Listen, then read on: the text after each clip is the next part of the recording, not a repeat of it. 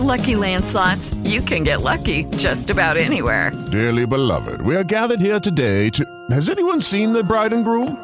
Sorry, sorry, we're here. We were getting lucky in the limo and we lost track of time. No, Lucky Land Casino, with cash prizes that add up quicker than a guest registry. In that case, I pronounce you lucky. Play for free at LuckyLandSlots.com. Daily bonuses are waiting. No purchase necessary. Void where prohibited by law. 18 plus. Terms and conditions apply. See website for details. Blog Talk Radio. Thank you for joining me for another edition of the Bob Sullivan Show here on OneStopTalkRadio.com, presented by Amazon. I am joined tonight by Robyn Neal, recent graduate of University of Illinois, broadcast journalist student. Robyn, how are you doing tonight?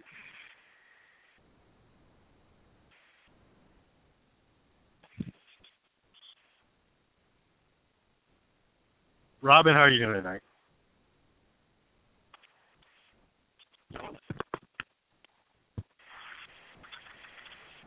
Uh, Robyn, I'm sorry I had you on hold, on mute there for a second. My fault. Uh, would you? how are you doing tonight? I'm good. How are you? I am good, and uh, as always, uh, something technically is going wrong for me on this show. Um, so, Robyn, with the uh, living in Chicago and a recent graduate, of Illinois, uh, how long has it taken you to start hating people from Nebraska? With the when, you know, with Northwestern and Illinois games, I guess this is the first year Illinois is going to host Nebraska, but when Nebraska fans just flood into the state of Illinois and you know bombard your stadium, uh, how much have you started to hate Nebraska people? Well, I wouldn't necessarily say that I hate them, but they definitely do bring an energy that we love at Illinois. We're always going against the other team. You know, the visitors, whenever they come in the section that I usually sit in, they're right next to us. So it's always a back back and forth between Illinois and Nebraska fans. Yeah, you know, Nebraska fans are you know they're called the nicest fans and the you know they're, they're the smartest fans.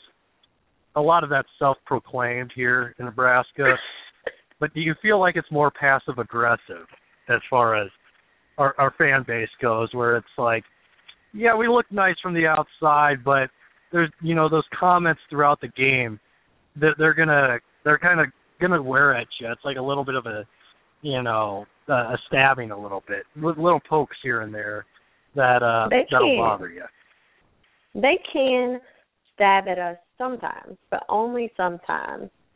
I think as the games progress, if we're losing, and it it tends to happen sometimes, when we get those jabs, when we're in moments like that where we're behind or we just messed up a play, it can really get to us because we want our team to win. So when they make little snarky comments, you know, we're ready to come back with our comments. But I think it's all fun and play.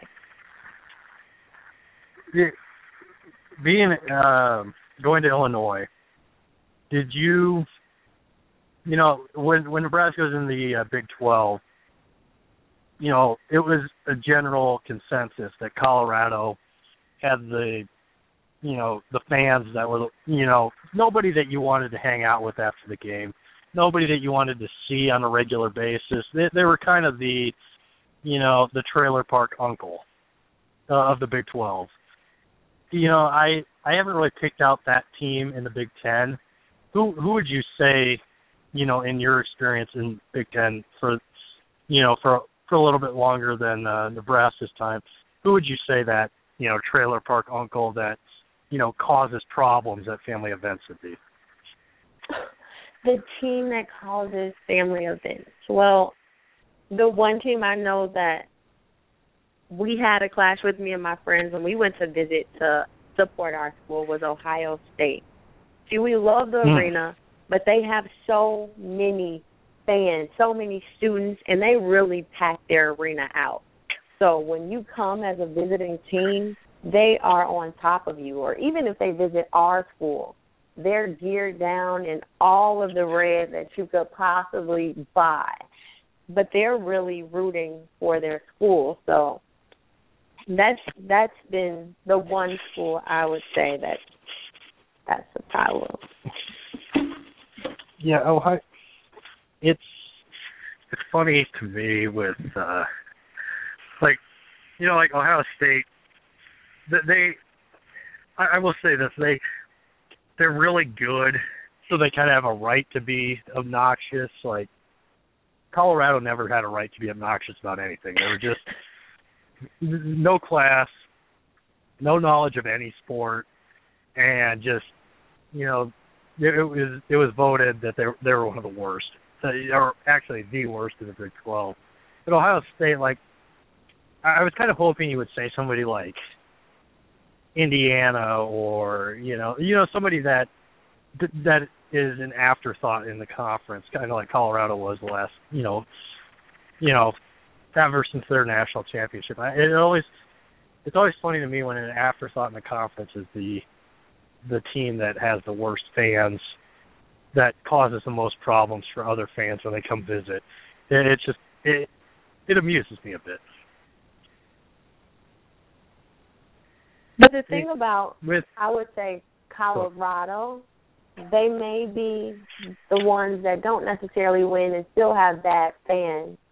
But I don't think it should be mm-hmm. the same for say Ohio State. Like you said, they're really good, but that doesn't give their fans a reason to boast because just as they can be great, they could be bad and they can be knocked down next year. But right now, you're right, they're on their high horse so they have they have the right for right now.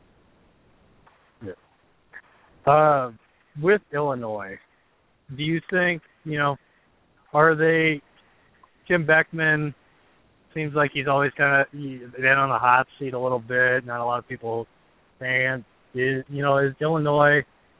Do you think they should have stuck with Ron Zook? I, I kind of feel like that. You know, it wasn't going well there towards the end for Zook but the guy can recruit. And I, I kind of felt like they should have stuck with Zook a little bit longer. What, what did you think as far as uh, with Illinois and in the direction they're going right now as a football program? I've watched the football the entire four years I was there. I've heard about previous coaches, and I wanted to see what Beckman could do to turn it around for Illinois. And we always have a really good preseason games are won, but when it actually comes to the season, to the games that matter, getting into the tournaments that matter, the bowls that matter, we never seem to do well and we never seem to make the bowls that really count. And mm. it can go, it can fall on Beckman to a, only to a certain extent.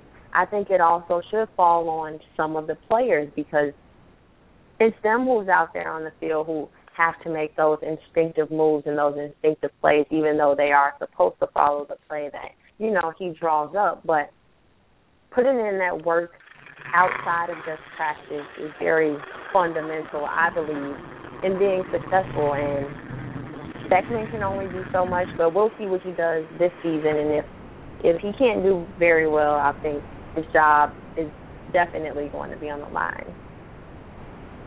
With looking at before we get into uh, Chicago sports, uh, like you know, looking at like in Illinois or you know football programs around the country. I mean, it, it kind of goes Illinois, you know, Indiana's, Iowa State's, you know, these programs, you know, they have like three bad years, and then they just get rid of a coach or something. You know, they, they don't really give a coach a chance, and I, I feel like you know, if you're at an Ohio State, you're at, you know, a Texas or, you know, Florida, you can't really afford. You can afford to, but you can't afford to, you know, wait around. I, I feel like with these smaller schools that don't have a, you know, not not just tradition, but you know, the the odds of them, you know, whether it be a Baylor or a TCU, these teams that traditionally are not in the hunt for a national championship. What does it hurt to give a guy five or six years, seven years versus, you know, he has two bad years and he's gone. I, I just it, it it fascinates me with the smaller programs to not give a guy, you know, due time to build a program. What, what do you think as far as, you know, giving a coach, you know, at, at a smaller program that doesn't have the tradition? What what do you think they should do? What, what do you think proper time is for a coach to get? I do agree Illinois with it a- being. I agree with it being long term for sure. It gives them time to mm-hmm. grow. It gives them time to get to know the players, get to know the program, and build those players up.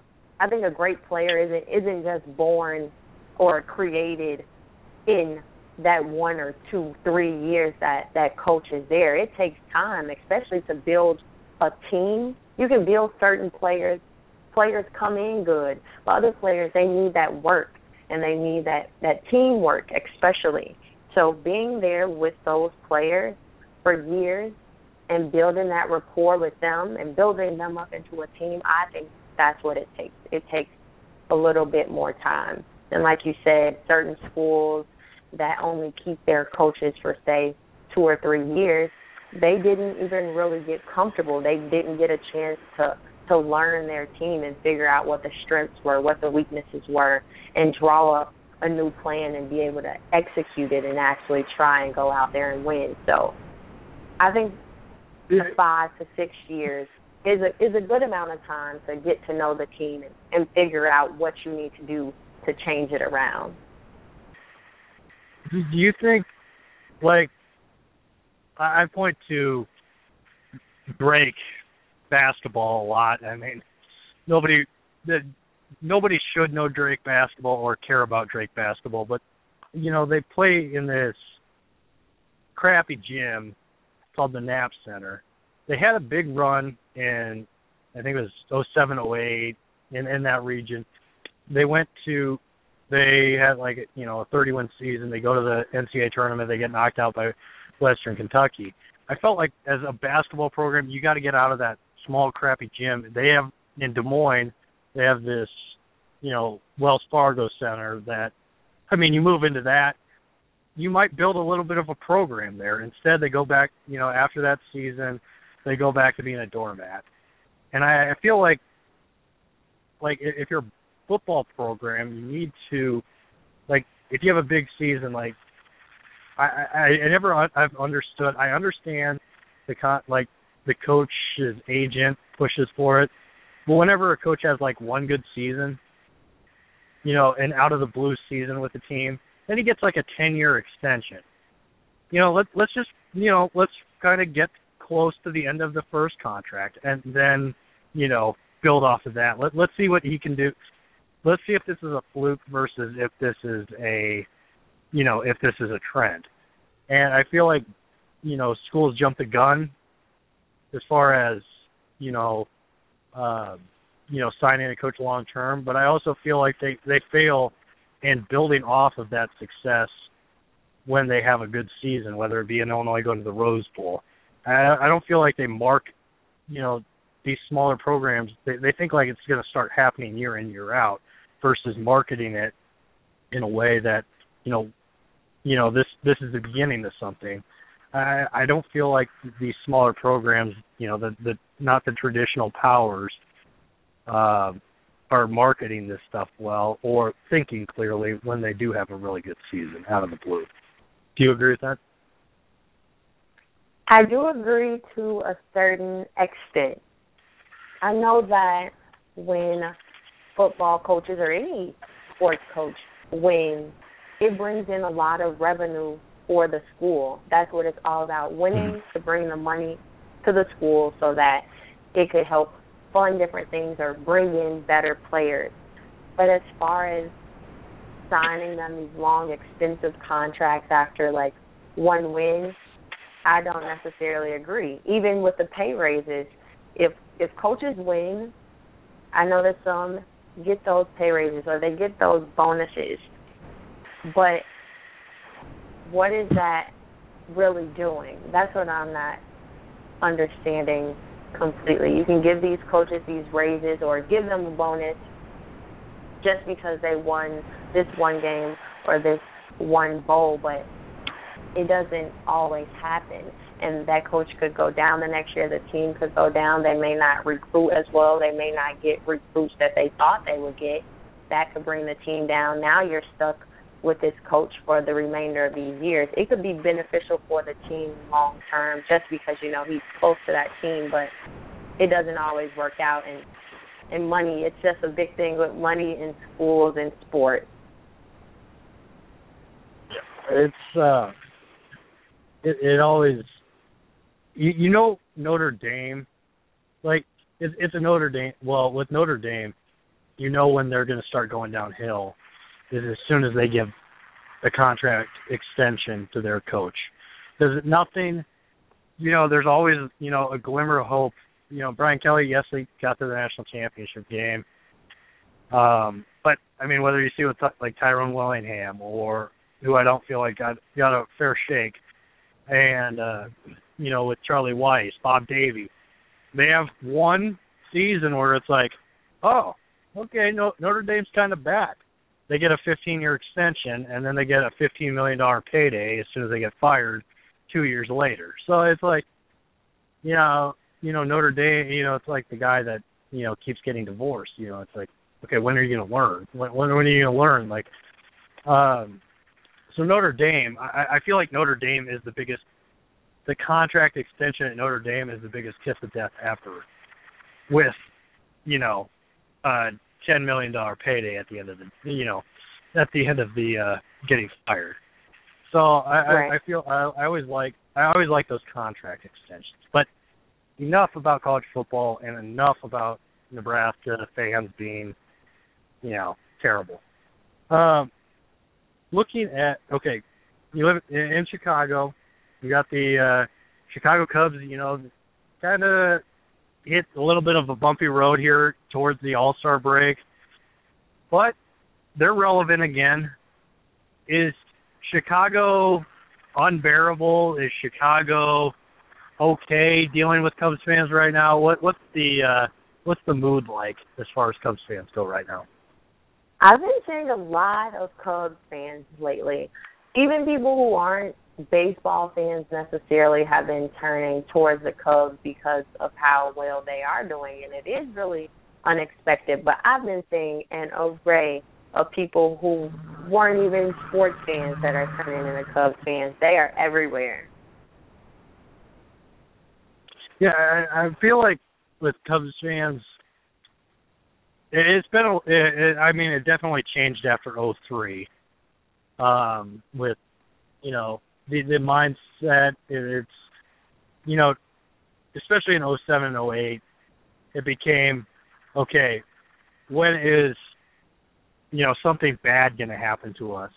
I don't actually feel that with this the the Cubs fans right now. Like, I mean, they get they get down when they lose, when they win. You know, it feels like a real, you know, kind of a Cubs atmosphere, just based off of Twitter and what I'm reading. I, I kind of feel like you know this this group this, this group uh, the Cubs fans are um I, I haven't seen anything like waiting for something bad to happen. And I feel like ever since the Bartman incident, that's the way the mentality has been when they're contenders. And I, I don't feel like that right now. Do you? Do, have you sensed any of that? I have not sensed any of that. One thing that I have noticed about the Cubs fans, and this has been this way for for years. They really love their team, regardless of the ups, mm-hmm. regardless of the downs. They're there for their team. They're out at the games, supporting them. If they can't get tickets to the games, they're at home watching. But one thing they do is they support that team, and you know, there's always that cross town rivalry between the Cubs and the Sox, but people I know that are Cubs fans are really die-hard Cubs fans, and and they'll be there through the wins, the losses. If it's raining, if it's a hundred degrees, they're out there. But the fans really love them. Yeah, it's uh, they, you know, I I grew up a Knicks, Giants, and Cubs fan. You know, the Giants kind of have saved me from you know, jumping off a cliff as a sports fan. but you know, I, I feel like I, I I regret not picking the Yankees as a child because that would have saved me a lot of heartbreak over, you know, whether it be the Knicks in '94 against Hakeem or you know just and the Knicks in the last 15 years. But I, with with the Cubs, you know, rooting for them growing up, I, you know, with Matt, I, I've kind of lost touch with watching baseball and you know being a huge fan of baseball, but you know, it seems like with Joe Maddon, you know, he he just he he treats his players like they're kids.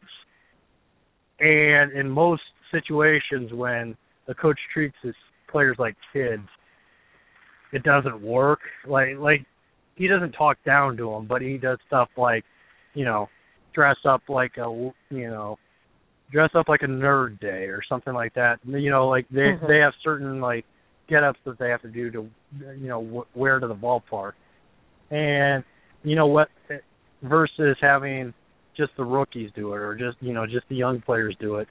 You know, he includes the whole team in that, keeps them loose, and I I feel like he's he's the perfect manager for the perfect team in the perfect town. Like that that's the type of manager that gets remembered, that gets loved, whether he wins or not.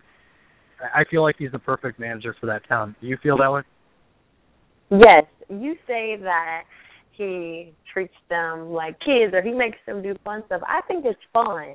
I don't I don't see it as him trying to be condescending or that he should only do it to the rookies. I think it's for the entire team. He's trying to build a family and have everyone come and feel comfortable and that's probably how they're out there winning those games because they're going with the mentality that we are a family, we're here to win for each other. So doing things like that, little things like that, I think is great for the team. And he is doing really well at managing them, especially in the great city that I like to call my home. He's perfect, especially for right now. Right. I like this. You know, I, I think with him there, I, I feel, you know, like Dusty. You know, I I feel like he's a, a manager that if things go wrong, and I feel like with the team with Kris Bryant and you know Rizzo and all those guys, I, I feel like that's a team and a coach that okay, say a, a couple of years down the line, you know, they're they they find a way to make it to the World Series. You know, I I don't feel like this is a blamable group of guys. It, it's still young, you know, it's still it, they're still kind of a fresh team, but I I don't feel like this is a team that it, has a scapegoat scapegoat on it right now. I I, I just don't see it, and I, I think that's I, I tip my cap to Theo Epstein for building a team like that because that's that's not easy to do to build a team of people that uh, of players that everybody likes and a team that has no scapegoats or a coaching staff that has no scapegoats as of this moment. That could all change because I've watched Cubs games in the past. So, do you do you agree with that? As far as them being a team with no scapegoats and having likable players, Yeah. I yeah, do it's all- I mean, but it's far as- ideal. yeah. Yeah. It's ideal. Like, I mean- there's a lot of Yeah. scapegoats on other teams, but for us to have a team with all players that are genuinely liked by other people, I think it's a good look. It's a good representation of what their team is really about. They're all really good people who are good at what they do, and it's it's just good in my opinion. Uh, on to uh, well, does anybody really talk about the White Sox? Do we have to talk about the White Sox? we don't have to talk about them. Definitely not. I mean, Okay. you know, maybe a few comments. I haven't heard much about them. I've been hearing a lot about the Yeah. Cubs. Not much about the White Sox lately, though. Yeah, and that's I think that's the way it should be, and the way we should. I, I think that's the way we should keep it too. I I, don't need I, the White Sox. It's just like like even when they won the World Series, it was just like, all right, next season they beat the Astros, big deal.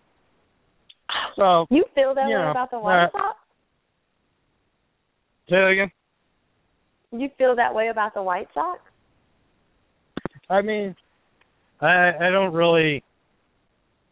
Uh, I I I think I only talk about the White Sox like once every like three months on my show. I mean, it, it's like it, it's like a mandate, Jess, to talk about them at least once a year, and it winds up being about once every three months. But it, it's when we talk about it, it's with uh, instead John Maloris, and we talk about their helmet nachos that they have at the ballpark, where they got the nachos in the in in the helmet. So that's the only time the White Sox come up on my show, or Robin Ventura. Uh, but you know, th- we don't need to talk about that if you don't want to. Are are you cool with not talking about the White Sox? I'm okay. I guess we can pass them up for now. Okay. All right. Awesome. Well, uh, all right. On to the uh, Chicago Bulls. Um, Fred Hoiberg, new head coach. Um, I'm obli- obligated to ask because he went to Creighton. Doug McDermott has had a, a another good summer league. Um, Doug McDermott, do you think he fits into the uh, Fred Hoiberg plans, or is he just going to be kind of another guy, like when he with Thibodeau? What, what's your? Do you, do you think we should worry about Doug McDermott this year? Well, last when when I first seen him, I expected a lot. I I saw commercials, the way they were advertising him, he was going to come and be the next one of the next big things for the Bulls. But when he didn't deliver like I expected him to, I started to get a little bit worried. Now when it comes to Fred Hoiberg, I don't know how he's going to fit in. I don't know if he's ready to have a breakout year and do what he was supposed to do last season. I don't know what's going on, but hopefully his performance within the summer league will will prove that you know he deserves that spot that he deserves, you know, to be on the court. So I'm, I'm excited to see what he's going to deliver this season. I I always I I, I always like when a guy comes out of college, uh, you know, a white basketball player comes out of college, and it's always he's the next great white hope, and it's like, Right. that that's that's more of a kiss of death than anything. Like, just you know, just let him let him play basketball. I mean, it's like, um, you know, b- before that it was, oh, this is the next Jordan with Harold Miner. That was the kiss of death for him. He didn't last ten years in the NBA. But I, I just it, whenever whenever a label of any type is put on a basketball player, it is the biggest kiss of death ever. And with McDermott, you know, nice guy, you know, you know, great player in college, but you know, Creighton fans complain that he didn't get enough playing time with Thibodeau. Sure, that's fair. But he also I, I mean if you're gonna if you're gonna be contributing to the team, you gotta contribute at the three point line, you gotta make free throws and you gotta make shots if you can't defend. And McDermott can't defend. So you gotta I mean, you can't you can't guard a one, a two, a three, or four, or five in the NBA. And with him, you got to be making your shots in that case. He wasn't last year, so I just I didn't understand the argument for playing him in Chicago. Were fans turning on him? I mean, even after he came back from his injury, were fans, you know, anti Doug at that point? I think some fans definitely were because they expected so much for him. They wanted him to be able to help out help out our city. But with him only averaging it was about three point two points a game, he wasn't delivering what we expected from him. So we wanted more and since he couldn't deliver, it was kind of like, okay, who's who's next up? Who's going to replace him? Who's going to bring to the table what we need them to bring to the table? And I wouldn't say that fans went around hating him or anything of that nature, but it was more so disappointment because we wanted so much from him, and when we couldn't get that, it's like, what's next? You always have to question what's next, and I'm sure he was thinking the same thing after he had the the injury and he saw fans weren't as interested in him as they were before. It kind of puts a puts a, a dark cloud over him almost. He doesn't know what's next for him, just like we don't know what's next for our team. With the with with the transition to Hoiberg, like Hoiberg, nice guy, you know, call his nickname the mayor. Um, you know, did well at Iowa State. You know, was a good role player in the NBA. It, it, that's a big transition, you know, from a nice guy to a nice guy from what Thibodeau was, which was a guy that that wanted players at the gym 24/7, a grinded out type of coach. Um, you, what what, you, what what is your opinion as far as a you know going from a coach that's you know a you know that drives his players that you know you know grinds them away to the end of the season versus a coach that's a little nicer, you know, a little you know a little more laid back, um, and you know just coming in from college. What what is your take as far as Hoiberg goes? The transition? Do you think it's going to be easy for a Butler and a Rose? And do you think that's a relationship that can get better with a Hoiberg versus a guy like Thibodeau? All right, we got we got Robyn back. Um, Robyn, uh, with uh, Thibodeau, you know, Thibodeau, you know, is kind of a you know, you know, grind everybody away, you know, we work hard every day. We go, you know, 40 minutes, you know, bring you pay all the work.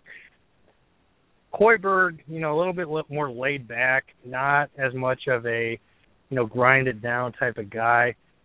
Um, do you think he can kind of mend the relationship that is allegedly kind of a problem between Jimmy Butler and Derrick Rose, or do you think, you know, you, know, do you, do you think Hoiberg's a guy that can, you know, come in there and just take this team to another level, or is there another level for this team, or what's your opinion on this team right now? As far as taking them to another level, I, I want that for them for sure. I want to see them get into some of the final rounds of the playoffs and potentially the finals. That's what I would really love to see. But like you said, when Thibodeau was there, he was grinding them hard. That's what he did. He made sure the team was working hard and putting forth all the effort they could. Now, if Fred Hoiberg comes in with this mentality of being nice to the players, I think that's going to be a drastic change for the team. And for some, they may not know how to react to that. Going from someone who's harsh, making sure you're grinding every day, making sure you're on top of your game, to someone who's more lax, I think that could potentially hurt the team. It could take them in a bad direction because he is so lax. But at the same time, that type of attitude can mend mend those types of relationships, you know, between Jimmy Butler and Derrick Rose. But I need the attitude, the the nice attitude to only to help relationships, but also have a turnaround, like a an aggressive type of attitude where okay, I can be nice, but also I need you all working. If you're a, uh, you know, whether it be what with Jimmy Butler and Derrick Rose, you know, a lot of the stuff that is brought, you know, is mentioned as far as those two being, you know, on different pages. I I don't find it to be a big deal. Like, I mean, okay, your two best players are on two different pages. you know, it's worked out in the past. Like, yeah, is like I, I don't feel like their pages are are different on the court. Like Kobe and Shaq, they were on different pages, but oh, you know, and it wound up different getting it wound up getting messy. And Pippen and Jordan, yeah, they were friends on the court, but off the court, they didn't really hang out. I mean, I mean, it's like I I, always get upset with like fans when they're like, "Well, I don't understand why these guys aren't best friends." So, how many people that you work with are are you best friends with? Exactly. Probably none. Uh, I've never been best friends with anybody I worked with. Uh, in, in fact, I as soon as I leave work or any of my works, I I, I don't I I'm looking forward to not seeing them for the next you know 14 hours or two weeks, whether it may whatever job it may be. I'm looking forward to not seeing them. So the fact that we put these athletes to different standards the people we work with. You don't have to be best friends off the court, but you know you got to work together, and I mean that's important. I, I feel like Rose and Butler can work together. It's just a matter of who's coaching them. You agree with that? Right. I'll definitely agree with that metaphor of, of being in the workplace. We all come to work for one reason to get the work done. We have one main goal, and it can translate to basketball. They have one main goal. They want to win. So when they get on that court and, and they're doing what they have to do to get the win, things are going they're going to work out and they're going to be able to win those games. Just like when you go to work you talk to your coworkers even if you don't necessarily like them or if you don't hang out with them outside of the workplace. You have whatever conversations or work together in whatever type of setting it has to be to make sure you get the work done. On the court they're going to do the same thing but i also think that it could be bad having bad relationships off the court can definitely affect people on the court. I don't want to see that translate to being on the court and them losing and them clashing or or being really trivial and childish and not wanting to pass each other the ball or something like that. But even if you don't necessarily like one another, you find a way to get along because they both have the same goal. They both want to win. And I'm sure they won't let something off the court affect getting the W on the court. I, I always kind of wonder, as a fan and as a guy that watch watches reality TV, which is like I, I never looking back at the Kobe and Shaq drama, Mhm. like until there there was really no like it, it didn't blow up until there was the Eagle Colorado thing. The- what happened there? You know, there was no. You know, there was there was beef, but it didn't boil over until that point. Like it, it became more of a deal at that point, after the third title, and then after Kobe's in, incident Right. that it, it became a deal. And I, I always feel like you know the media, whether you know they you know, I mean, let's be honest, basketball is TV show, and I always wonder if you know to create storylines because I mean it was pretty. You you knew the Lakers, the Lakers were going to beat the Kings or you know whoever they beat. It, it creates storylines you know, a Kobe Right. Shaq storyline all season. And I I never really you never saw that on the court with Butler and Rose. And I, I feel like that might be coming at a certain point with Klay Thompson and Steph Curry. Like I don't think there's going to be anything real. I think it's just going to be. I mean, I guess I, I could be wrong because David Stern's not, you know, in the house anymore. But you know, always a storyline stirred up at some point that focuses all the attention on the NBA. Like I, I feel like that could be in the works with Curry and Thompson because Rose and uh Butler I, I guess just doesn't give enough juice to the national media as far as those two not being best friends. You, do you know what I mean as far as what I'm saying? I get what you're saying in terms of the media. The media is always looking for the next big story, the the next lead, the next thing to talk about. And even going back to to Kobe and Shaq, I was recently on a, a social media. It had to be either Twitter or Instagram, and I saw a post regarding them two feuding, and it dated back years ago. And for people who say didn't even know about the feud, just having that circulating, it's another storyline, and it and it causes more drama, and it it causes fans or people that are just watching to ask more questions. But in the off season, yes, they're looking for storylines, but I think they could go about it in a more positive light. And going back to Steph Curry, he just had a new baby that was born.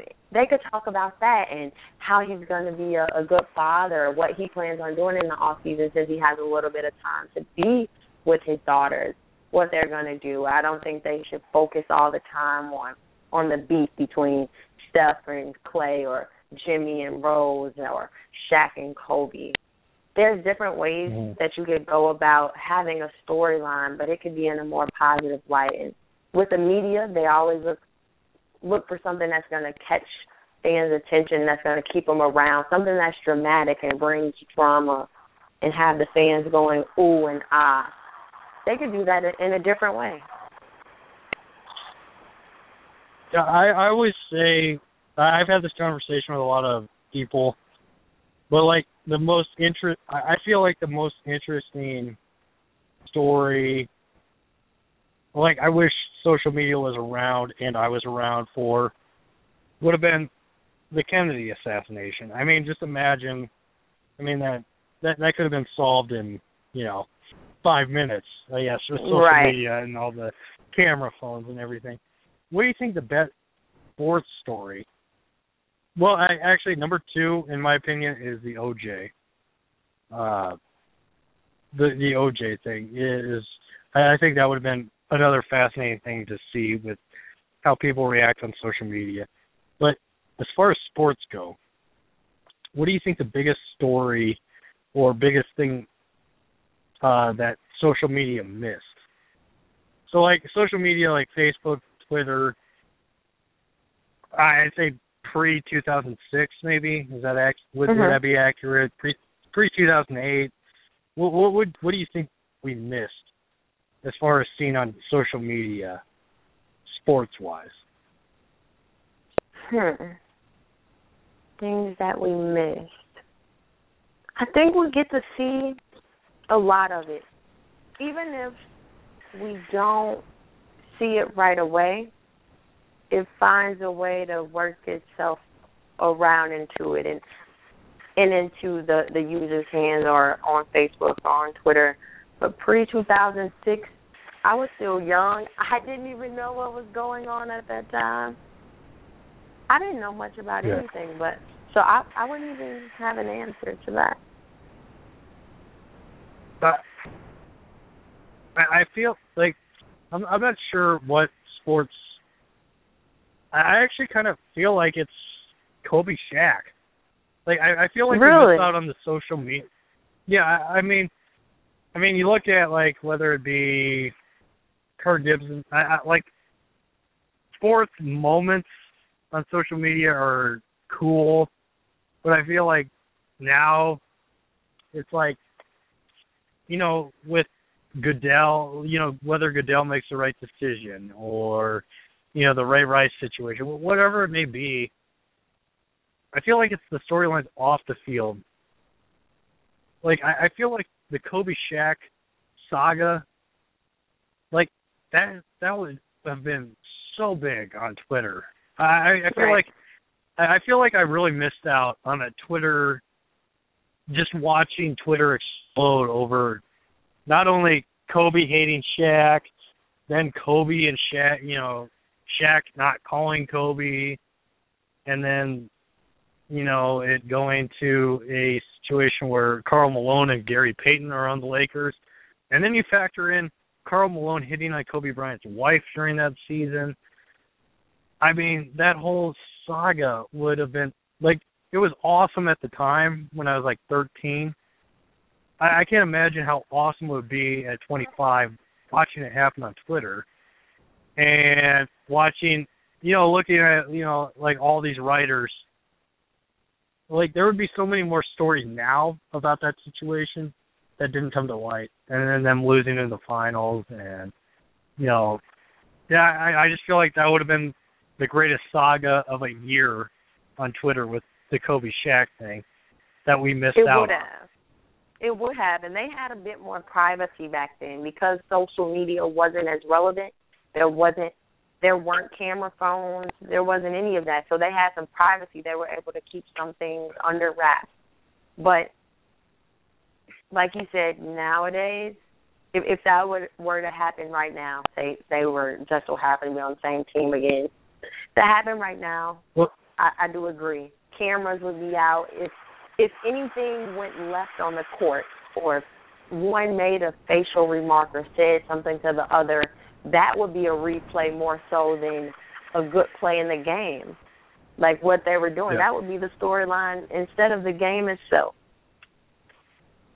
Well, and like TMZ would be at every single game with those. They would. Like th- those were the those those were the two biggest stars at that point.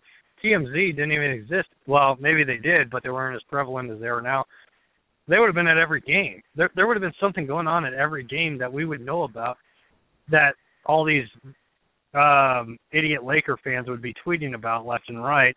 I mean, it would just be I I just feel like we missed out on JFK. We missed out on Kobe and Shaq. I I I, I can't believe with Kobe and Shaq, like Kobe and Shaq, there's just there, there's there's stuff that we won't know that we definitely shouldn't know as far as what happened there. They did a lot of back and forth. There was a lot of he say, she say.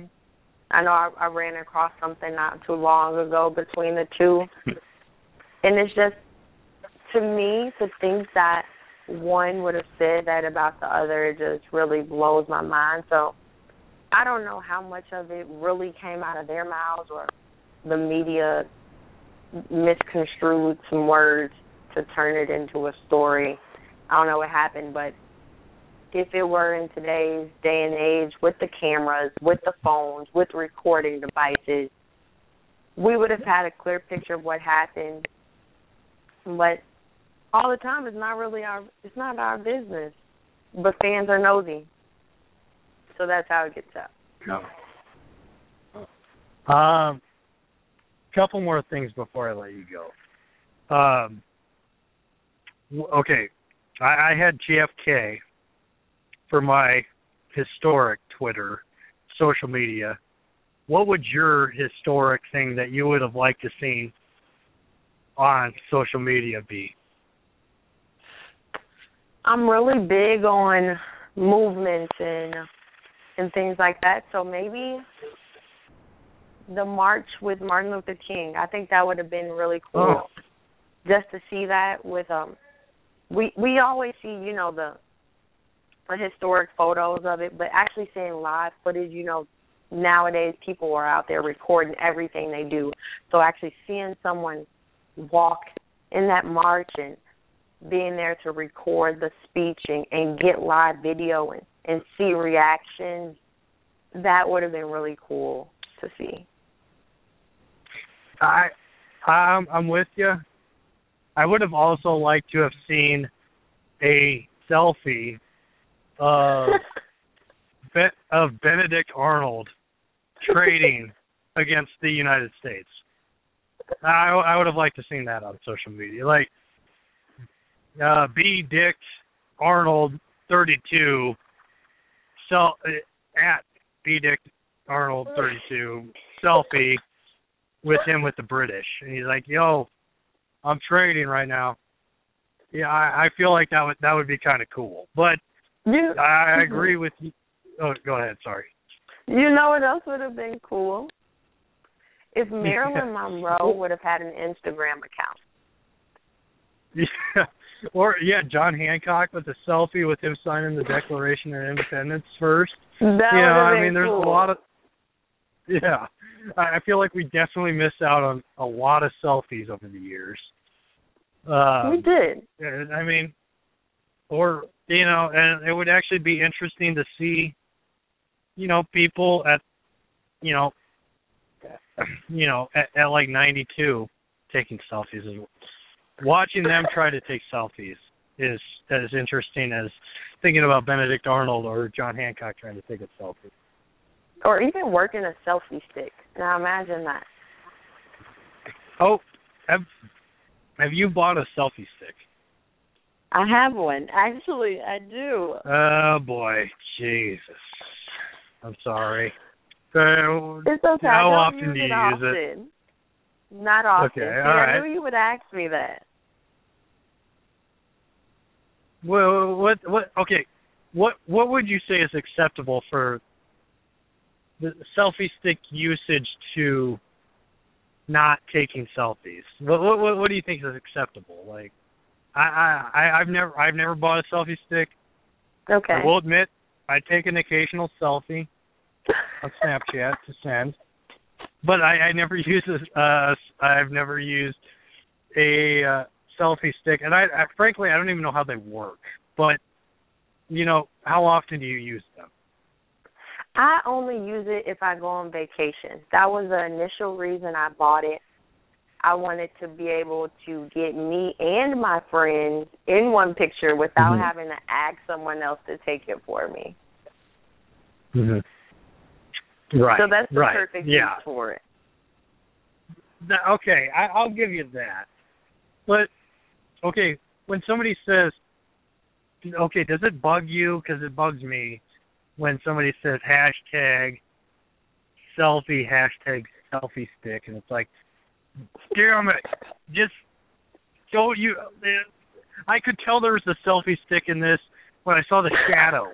Like, don't tell me. Like, I I, I don't care. Like, these hashtags are getting out of control and these selfies are getting out of control. But I, I do agree with you. Like, okay, the other day, the team I coach, we won districts, and I mean, I, I asked somebody else to take pictures. Yes, I could have used the selfie stick, but I'm a little traditional, and I was like, hey, just take my phone, just take as many pictures as you can. I, I, I just don't the the selfie stick, the shadow of the shel- selfie stick, and you, you yeah, I I I don't know, it just bugs me. You have to find the perfect way to take it. There's a certain angle. Like it's a science behind selfie sticks. You have to make sure the the sun is behind the camera in a certain way so you Yeah. don't get that shadow. It's it's a work part, but once you figure out how to do it, you get the perfect selfie. You can get your entire like body in an actual shot. And that that's the perfect part about a selfie stick.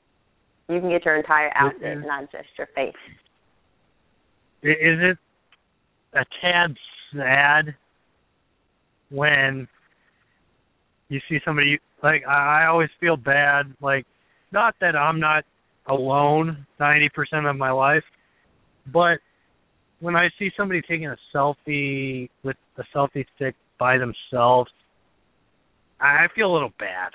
I I'm just like no it's it's it's not like I'm like okay you need like the selfie stick should be with you know like I get it with a group but with with by themselves it's like do you even need a selfie stick? Can you just be like take take a take a mug shot? That that's all you need. And that's all I do. I mean I mean follow my lead. That that's what it should be. That's very true, but people like when they have their selfie sticks and they're taking them by themselves, I don't feel sorry for them necessarily, but I know they do feel really awkward because it's a long stick. You got your phone at the end, and you're sitting there trying to take the perfect picture. And I always hate when people stare at me when I'm taking pictures because I feel awkward. So to, so to add a selfie stick to that, that's just beyond awkward. do you how okay i i i always feel awkward in a room not awkward in a room but i get because the person's not look when the person's not looking at you, but you see them taking a Snapchat screen like selfie. Mm-hmm. I, I I make sure that they're like I make sure that there's nobody within a hundred miles, or even in my car when I'm taking a, a Snapchat selfie. Do, do you like? I I find it funny like whenever I see somebody trying to take a Snapchat selfie, I'm just like, what is wrong with you? Although then I think I'm like, I just did that 45 minutes ago in my car at the red light. I I I I I just like I can't get over because as soon as you see their phone pop up with Snapchat on, like you automatically look over, you see a Snapchat, and then you see the dumb face they're making, and you're like, "What are you doing? What What are you doing?" But you know you just did that 30 minutes. You, you know you just did that 30 minutes ago, or 15 seconds ago, and but because you see them, you feel more self conscious when you do your next Snapchat. I'm always self conscious when I do my Snapchat. Today, I did exactly what you did. I, when I was at the red light, I said, "This is the perfect lighting for a selfie," and I had to hurry up and pull Snapchat up, and I had to get the perfect photo. There's just certain times where you Mm. you just have to go for it. Yeah. Well, and I always the thing I'm self conscious about on my Snapchats is my chin. Um I I always like ninety percent of the my day I'm spent lying down. So like if I take a Snapchat selfie and my chin is hanging a little too low, it looks like I have fifteen chins. So then I have to like I have to hit the X, go back and retake it, and I'm like, okay, that's uh that's an acceptable chin. I, I don't look like I have 15. It only looks like I have three. And so it once I get once, once time. yeah, uh, the number of X's I hit is the number of chins I eliminate throughout my selfie process on Snapchat. It takes some time to get the perfect picture. You have to be very patient. And that's the thing about Snapchat. You take that picture, you have to see whether it's perfect in that moment. There's no going for like Instagram. You could take pictures on your phone, like 20 of them, and be able to go through them and figure out which one's best. Snapchat, you have one shot to get that perfect photo, or you have to keep retaking the same one. Yeah, th- this is one thing on Snapchat. This is one thing on Snapchat that I'm a, not a fan of, but when you when somebody it says so and so is typing. I'm not, I'm not a big fan of that because like on Instagram or whatever it may be, whatever social media may be, I need to circle something. So like I'll use on or on Snapchat, I'll just you know some random person swipe over, use a picture, circle with the red you know thing, and then I'll get a me- like then I'll post it on Instagram or or Twitter or Facebook or whatever, or send it to somebody, and then I get a text like a, message back on Inst- or on Snapchat. Are you are you gonna finish typing? Once I get that message, like by by the time I get that message, it's like I don't I don't even know who are you. Like I, I don't even know who the person was that I was uh like using the circle thing. I, I there needs to be an app that you can just circle like like on a Windows uh computer where you could use the paintbrush app or not not an app but the paintbrush Windows Paint and then just circle something and then send it off.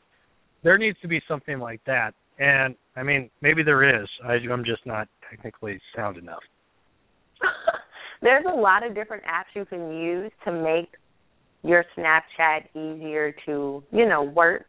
But Mm. that takes away the fun of of it being Snapchat. I like it for what it is, but the the part about he or she or whatever their username is typing, it makes you so anxious.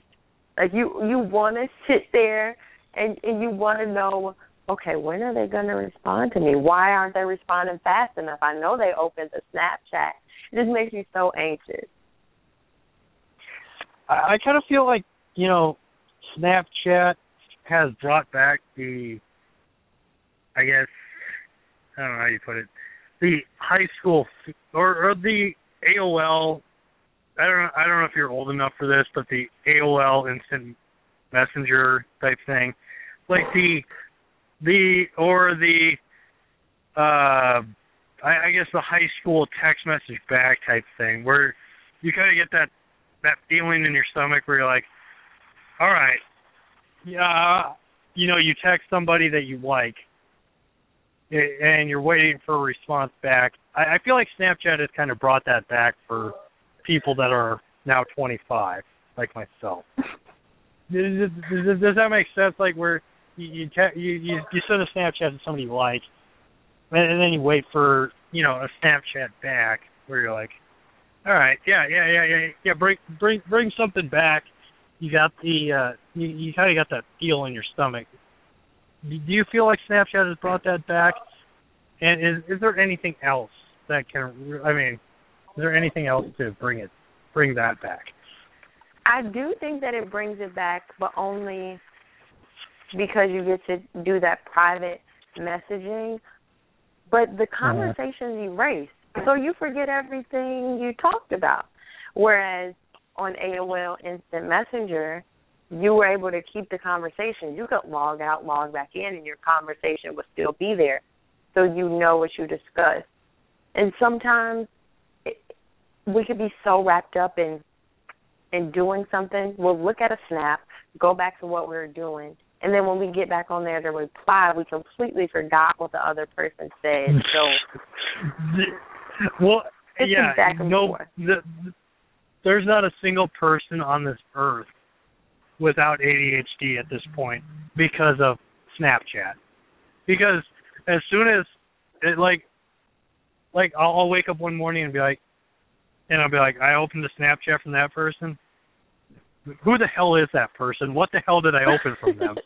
and but like I always think it, it's funny with uh I, I feel like Snapchat was created to be the last outlet for people to cheat. Like, you know, like I mean, I feel like it's the last cheat. Like, text messages are kind of, you know, they they can be deleted, but it, it's tough to cheat anymore over text message. It's tough to cheat over a phone call or you know whatever. Twitter, Facebook, Snapchat. I feel like is the last chance for people to cheat. it is, and like, that's why they got rid of best friends. Yes, exactly. You are. Thank you. I, I was just about to lead into that, and yes, it is best friends because yes, whenever you meet up with friends anymore, you're talking to so and so on Snapchat, and I guarantee you, some guy was getting a little uh Snapchatty with a lady, and his wife brought it up, and he went to the Snapchat directors, and that got taken care of immediately. I I kind of don't like that. I kind of don't like not knowing who is sleeping with who anymore. Are you saying you don't like not being nosy anymore? Say say that again. Is that the good way of saying you don't like not being able to be nosy anymore? Yeah, that that's a good way. I I I, I like to know who's you know, you know who's who's getting friendly with each other. I mean I mean, are, are we not all in whether it's celebrities or not? We're all interested in who's, you know, getting together, and you can pretty much put the pieces together that on that on Snapchat best friends at the time. Yep, everyone's curious. I actually know some people who have gotten messed up or or not into altercations, but they've gotten caught up because of their best friends on on Snapchat. And then once they once other people see that, Uh. they reach out to you like, why are you talking to them so much? Yeah, I. I mean, I. Uh, I don't know. It, it, it's just it's just a curious thing to me. I'm a little. I like to be gossipy. Um, I like to be a little. You know, I'm intrigued, and also like to hold kind of an ace. You know, an ace of spades in the hand, where if somebody says something, then I can go, I I could kind of slip that one in there, as far as if they have, you know, if they have something on me, I I have something on them. But without Snapchat, I don't have that kind of ace in the hole, so to speak. Yeah, everyone likes to know what's going on. Everyone likes Mm-hmm. to to know what's going on with the next person and everyone just wants to be in the know Mhm. pretty much to make sure they're Yeah. not missing anything. Well, Robyn, this is awesome. Like this, this was this, this was a great show. Um, I do want. Um, I mean, this last this, this last you know half hour or so, or I don't even know what concept of time, but this last conversation was awesome. Um, do you want to tell everybody where we can find you on Twitter, the internets, all that good stuff? Yes, of course. Um, all of my social media is I am Robyn Neal. That's I A M R O B Y N N E A L. Twitter, Snapchat, Instagram. You can find me everywhere with the same username. Awesome. Robyn, I appreciate you coming on. It was a pleasure to talk to you. Great conversation, and I hope to have you back on the show again before your show your uh, career blows up because this is the the Bob Sullivan show blows up everybody's career except for mine. I think you're pretty cool. I was excited to be on your show, so I would think you, you've blown up already. You just didn't know. Awesome. Well, thank you again, and I will talk to you again soon. Uh, definitely, once baseball season's over, I, I have plenty of time, so I will have, you know, multiple guests a week. So you will definitely be on that, you know, the list of best guests. Wonderful. Thank you so much for having me. Judy was boring. Hello. Then Judy discovered ChumbaCasino.com. It's my little escape. Now Judy's the life of the party. Oh, baby, Mama's bringing home the bacon. Whoa, take it easy, Judy. The Chumba life is for everybody. So go to ChumbaCasino.com and play over 100 casino-style games. Join today and play for free for your chance to redeem some serious prizes. ChumbaCasino.com. No purchase necessary. Void where prohibited by law. 18 plus terms and conditions apply. See website for details.